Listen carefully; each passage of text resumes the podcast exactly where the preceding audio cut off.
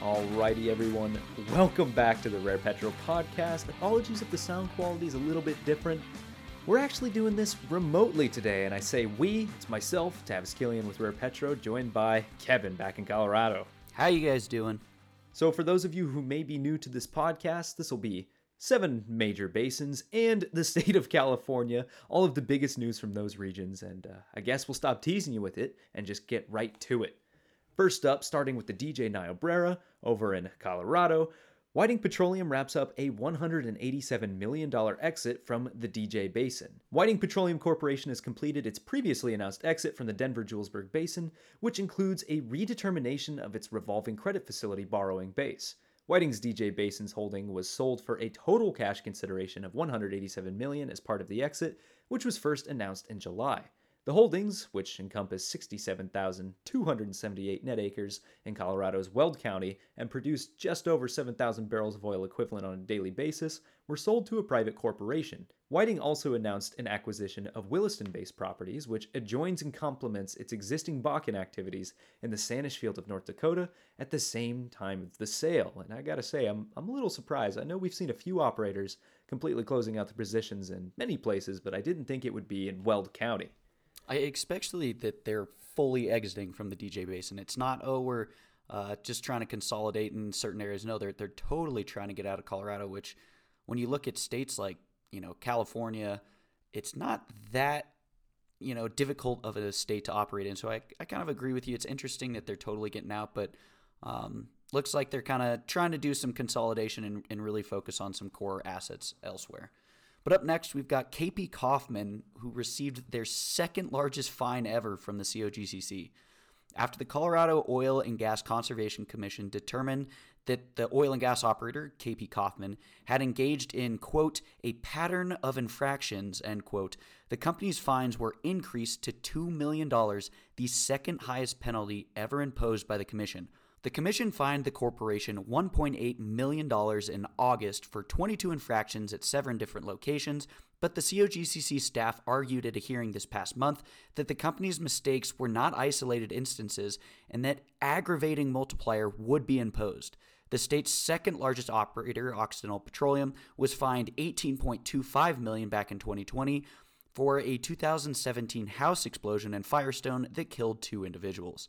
Now, I do think it's important to note that at the time that was actually Anadarko, but as we all know, those two have formed into Occidental Petroleum.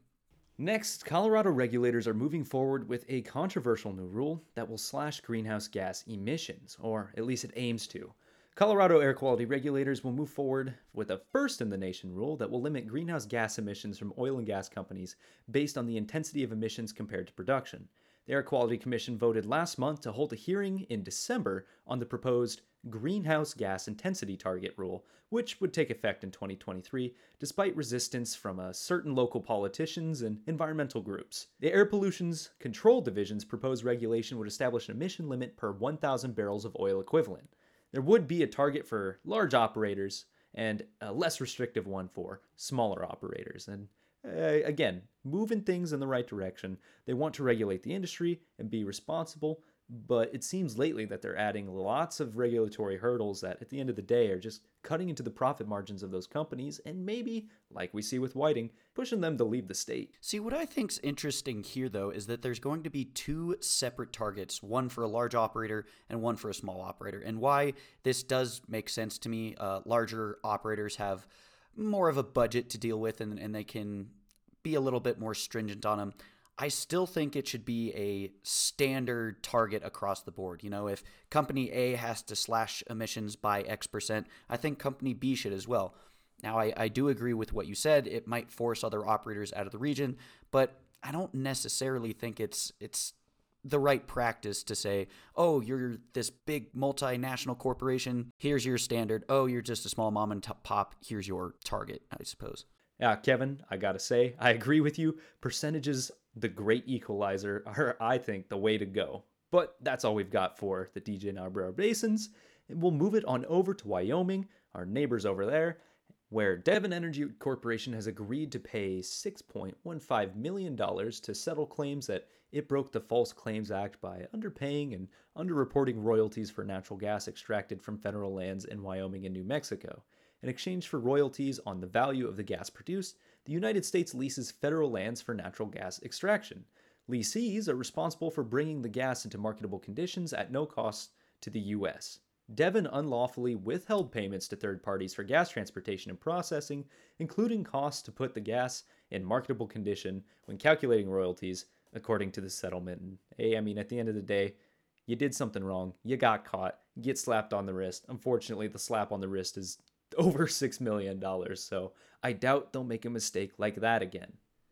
And I think you said it perfectly. You know, you made a mistake, you got a slap on the wrist. But I think it's important to note that yeah, they're paying attention to these, and you know we need to be making sure we're doing things right the first time and not trying to skirt around rules and, and avoid payments to others. But up next, we've got Contango Oil and Gas acquiring ConocoPhillips Wyoming assets.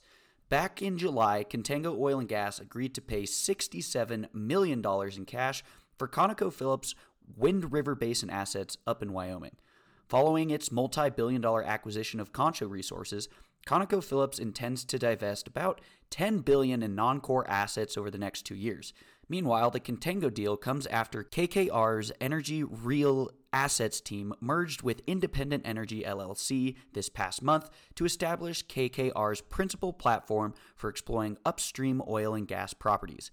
Independence Energy was built and managed by KKR's team. That was the end of the Powder River Basin, and now it's time we move it on over to Texas, where we've got plenty of news within the Permian. First, ExxonMobil has agreed to begin the certification process for natural gas generated at its Permian Basin facility in Poker Lake, New Mexico, with the help of independent nonprofit validator MiQ. The certification is intended to legitimize Exxon's efforts to limit methane emissions from its upstream operations in the face of investor and environmental criticism, especially from activist hedge fund Engine Number 1, which won three seats on the company's board earlier this year. Because of the vast range of technology solutions currently in place, scale benefits, proximity to adjacent markets, and expansion possibilities as New Mexico production grows, ExxonMobil chose Poker Lake as its first certification site. And keeping with the emissions theme here, actually, Pioneer Natural Resources has set a net zero emissions goal, which CEO Scott D. Sheffield claims will keep the major U.S. shale producer as the ESG leader in this space. Following the acquisition of Parsley Energy and DoublePoint Energy earlier this year, the businesses increased its acreage position to over 1 million net acres.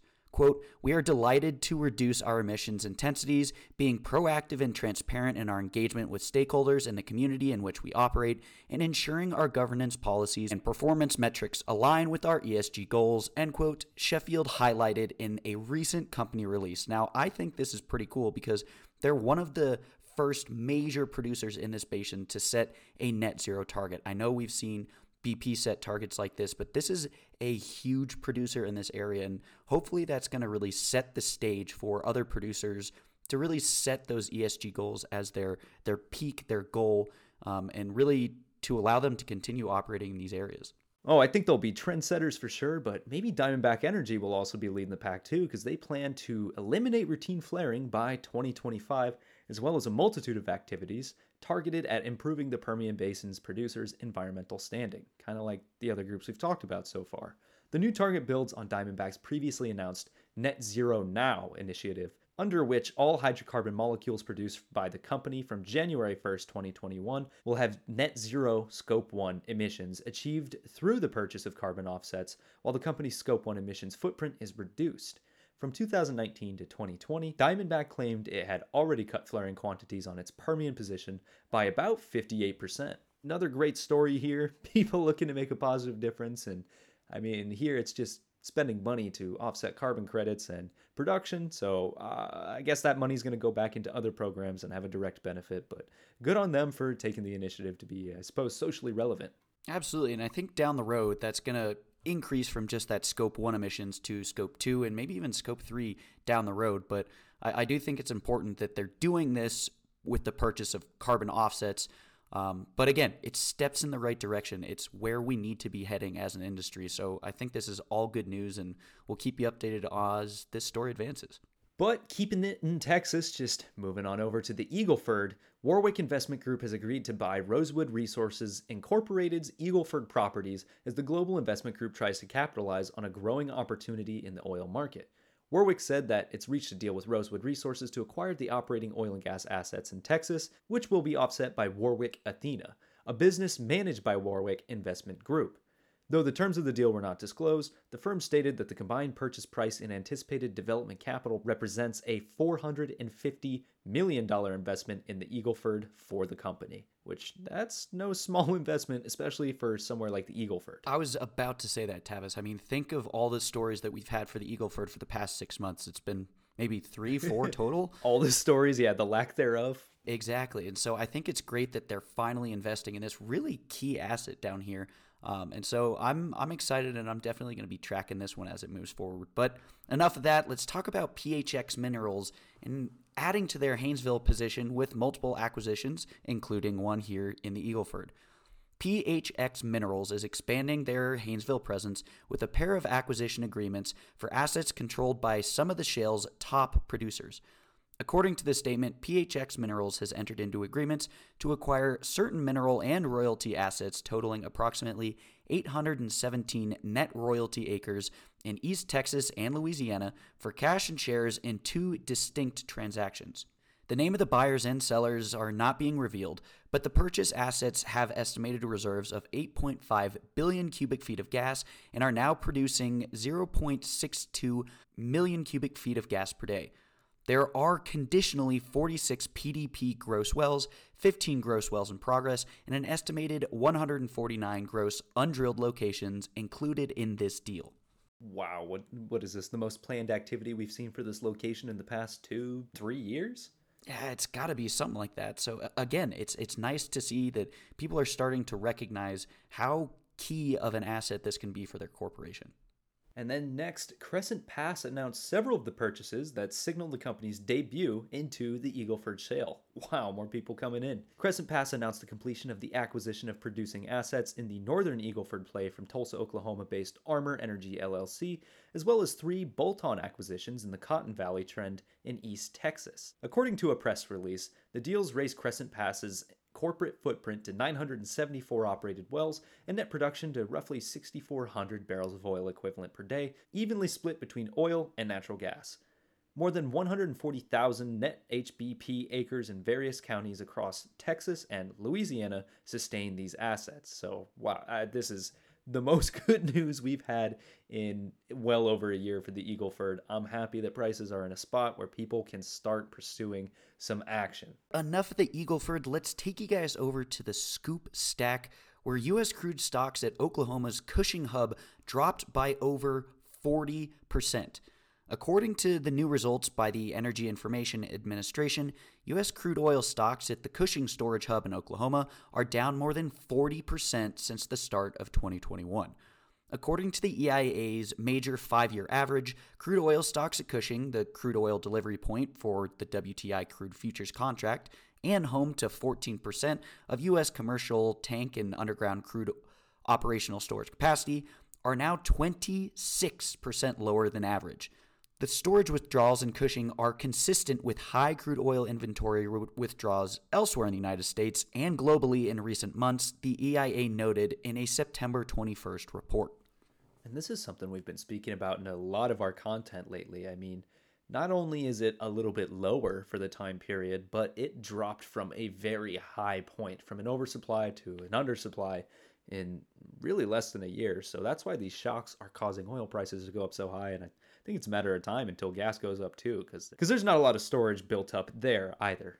No, absolutely, and I and I think that the more impressive number to me isn't the fact that the the crude stocks have gone down 40% since the start of 2021, but the fact that they're 26% lower than the 5-year average. That to me is the real eye opener because fact of the matter is we were way too high at the start of 2021 with our uh, crude stocks. So it's not that much of a surprise that they're down significantly. What is shocking is that we're 26, we're a quarter lower than the five year range is at. So again, we'll see where this takes us. Next, the carbon footprint of reciprocating engines in the oil and gas business continues to grow, whether for a natural gas pipeline or an offshore production platform. I mean, we got engines pushing fluid everywhere. Engineers from the University of Oklahoma determined that by reducing emissions from natural gas engines by 70%, they may be able to reduce pollution. Dr. Kazempour, who's an assistant professor at the Gallogly College of Engineering School of Aerospace and Mechanical Engineering, whew, mouthful, is leading their project, Low Cost Retrofit Kit, for integral reciprocating compressors to reduce emission and improve efficiency. Another long project name. According to him, the study's primary goal is to lower emissions from these oil and gas components, and I think this is great. I just wish there was a, little bit more details because the claim of if we do lower emissions from these engines, we lower the amount of carbon they put out. Yeah, that makes sense, but how are you going to do it? Well, tell you what, Tavis, if you need a doctorate degree just to pronounce these projects, I think it's some pretty intense math and engineering that's going to go into these. So I, I agree with you, though. I think it's a really cool concept, but I wish that there was more data that they can currently release to to really kind of back up these claims because it, it seems, you know, too simplistic and good to be true. So uh, again, it's a story we'll keep you guys updated on. But that wraps things up in that area. Not a ton of news in Oklahoma this month, but we've got some news from California, which is where I happen to be right now. So I'll kick it off with really some riveting news. Los Angeles County voted unanimously to prohibit oil and gas drilling, which will result in the closure of 1,600 active and dormant wells. Now, keep in mind, this story happened well before that spill on Huntington Beach, so that had nothing to do with the situation, but it certainly hasn't helped anyone who's trying to fight that decision. The California Independent Petroleum Association opposed the referendum, claiming that it would result in the loss of hundreds of jobs, higher gas costs, and increase California's reliance on foreign oil. The state imports over 70% of the oil it needs. It is also the country's leading consumer of jet fuel and gasoline. According to EIA data, California accounted for 17% of U.S. jet fuel use and 11% of motor gasoline consumption in 2019, the last normal year of fuel demand, because 2020 was a statistical anomaly. But I see why people are concerned. I do think this will drive energy prices up because if you're relying more and more on foreign oil, and you need that oil, and the price does go up, I mean that's that's going to get passed on directly to consumers. Absolutely, and it's it's it's something that we're seeing right now. I mean, I everyone's been seeing it. The price of gasoline's going up, the price of natural gas is going up, and that's because plain and simple, supply is being way outpaced by demand. So if this continues in California, that's just going to get worse. Prices are going to go higher, and kind of like Tavis said, it's just going to be passed along through to the consumer. But moving on, we're going to talk about Kern County, where Tavis is actually at right now. Kern County claims that Governor Gavin Newsom and other state officials have been improperly delaying or preventing the issuing of permits for oil and gas development, employing specific extraction technologies, including fracking, in a federal complaint filed on Monday. The plaintiff, the state's largest oil and gas producing region, argues that Newsom has acted arbitrarily in preventing oil and gas extraction processes such as hydraulic fracturing and high pressure cyclic steam injection. According to the county, Newsom even fired a state officer for enforcing the law in a way that went against his professed values. Whoa, I, I don't know about that last part there. That sure sounds like a tyrant, but hey, we don't talk about politics here. We just talk about how if Kern County loses out on a lot of this production, a lot of people's jobs, and the food on the table and the families they have to support will be hurt. But that is all for California. Keeping it crazy, that's what we like to see. Keeps us on our toes and entertained. But next, we're going to move it over to the Marcellus, where PennEast Pipeline announced that it would halt the construction of a natural gas pipeline it planned to build from Pennsylvania to New Jersey due to a lack of licenses. Despite receiving federal authority to build the pipe in 2018, PennEast claims it has yet to secure some licenses, including the New Jersey Water Quality Certification. Several gas pipelines projects in the United States Northeast have been stalled by state authorities in recent years. Uh, that's just the way the cookie crumbles sometimes. You can do all this work and Although sometimes these organizations are out to get you, you don't get the one license that is crucial to finish the project, and you just really have to cancel that pipeline. It sucks. The investors going to be upset, but really, we can't just steamroll local authorities. Couldn't have put it better myself, Tavis. Up next in the Western District of Pennsylvania, Rockdale Marcellus LLC filed voluntary applications for relief under Chapter 11 of the U.S. Bankruptcy Code. In 2017, Rockdale Marcellus was founded with the purchase of Shell's operational Marcellus holdings in Pennsylvania's Tioga, Lycoming, and Bradford counties. EOG Resources Marcellus holdings were purchased by the business back in 2020. Rockdale Marcellus owns and operates 66 producing wells on a 48,000 gross acre continuous land position with a 100% working interest. As of March 2021, the company's total production was 110,000 cubic feet per day. Next, Cabot Oil and Gas Corporation and Cimarex Energy Company shareholders agreed to merge, creating one of the major oil and gas businesses in the United States. I'm sure you've heard of both of those companies individually. Unlike most previous oil and gas acquisitions, which have been between businesses with usually overlapping footprints, the merger brings together Cabot's gas rich Marcellus shale properties in the United States Northeast and Cimarex's oil heavy acres in the Permian Basin of West Texas. The corporations estimated the merged entity's enterprise value to be around $17 billion in May. The deal is scheduled to close in the fourth quarter of 2021 this company that is going to result out of this is going to be massive. And what I think is actually pretty interesting is the fact that they're really bringing two completely different viewpoints on the oil and gas industry into one. You know, you would think that if you're combining companies, you would want to focus on, oh, you know, we're we're focused in California, we're we're trying to extract this very heavy oil, or oh, we're trying to go in Texas where there's this light sweet oil, or oh, we want to go to the Marcellus to produce gas. But instead, it's these two mega corporations that have eyes on completely different ends of the spectrum forming together into one giant shale company. So I think it's actually going to be pretty interesting the dynamic that this company moves forward with into the future. But that is all we've got for the Marcellus, and we'll just move it on over to our last basin of this podcast, the Bakken, where the Dakota Access Project has petitioned the United States Supreme Court to reconsider whether the largest pipeline out of North Dakota oil field needed further environmental review. Last year, the United States District Court for the District of Columbia canceled the pipeline's primary environmental permit and ordered a new environmental study.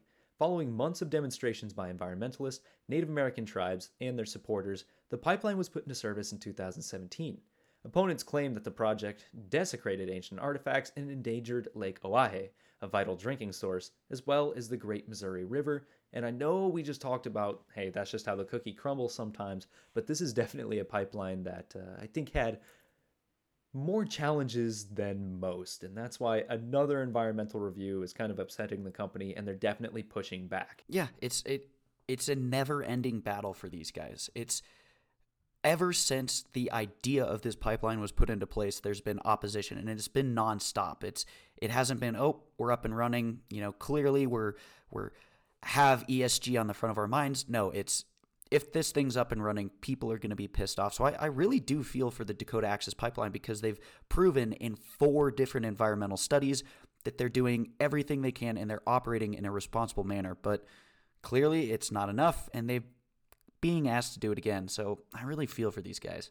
But up next, Comstock Resources, owned by Dallas Cowboys owner Jerry Jones has agreed to sell its Bakken resource assets to Northern Oil and Gas for $154 million in order to raise finance. To offset investor pressure, oil and gas companies have been trying to sell assets to take advantage of rising commodity prices, as well as strengthen cash reserves on their balance sheets for dividends and buybacks. The sale includes a non operated working interest of over 400 wells with a daily production rate of approximately 4,500 net barrels of oil equivalent. The divestiture is expected to result in a pre tax loss of 130 million to 140 million, according to Comstock. I wonder what they're going to take that money to because they certainly don't need it for the Cowboys this season, so it's got to go back into some other oil and gas projects. But and our last story for the podcast Whiting Petroleum, although they did make exits in Colorado, they completed the purchase of extra net acres in Mountrail County for an estimated 271 million from an unknown seller. That's more than what they were able to gain for their divestment in Colorado. The purchase will add 61 new drilling locations to Whiting's Bakken portfolio, but will have no effect on present production. Assuming a two rig drilling program at $50 oil, this extends the company's top tier drilling inventory by six years. Whiting sold its Colorado holdings in the Denver-Julesburg Basin, valued at about 187 million, to help pay for this acquisition. Whiting used its 750 million dollar revolving loan to cover the net difference of the sale, which was estimated to be about 90 million, so not too bad especially if oil prices are able to sustain themselves. And yeah, like Tavis said, prices are on the rise now, so maybe that is going to be ratcheted down to mm, hardly over a million. Who knows? But like we mentioned, that is the end of this podcast. If you didn't quite get your news fix, these are written online too. You can have them delivered straight to your inbox with plenty of other data and statistics. If you want something else, something new, we've got that too. You can go to www.rarepetro.com and you can find plenty of content that we've been producing for quite some time now. I mean, I guess I'll have been here for two years soon, and there was already content before that. So we make great predictions. We look at specific trends and we give you something to take away from each piece so you can walk away a little smarter and a little more informed. But I think that's all I got. Anything else from you, Kevin? I'm just hoping you're doing well down there in California, Tavis. Oh, we're having a great time. I mean, I know you got some snow up there, but it's nice and sunny here, and I'm kind of enjoying it. But thank you, everybody, for tuning in. And until we see you next time, take care, everybody.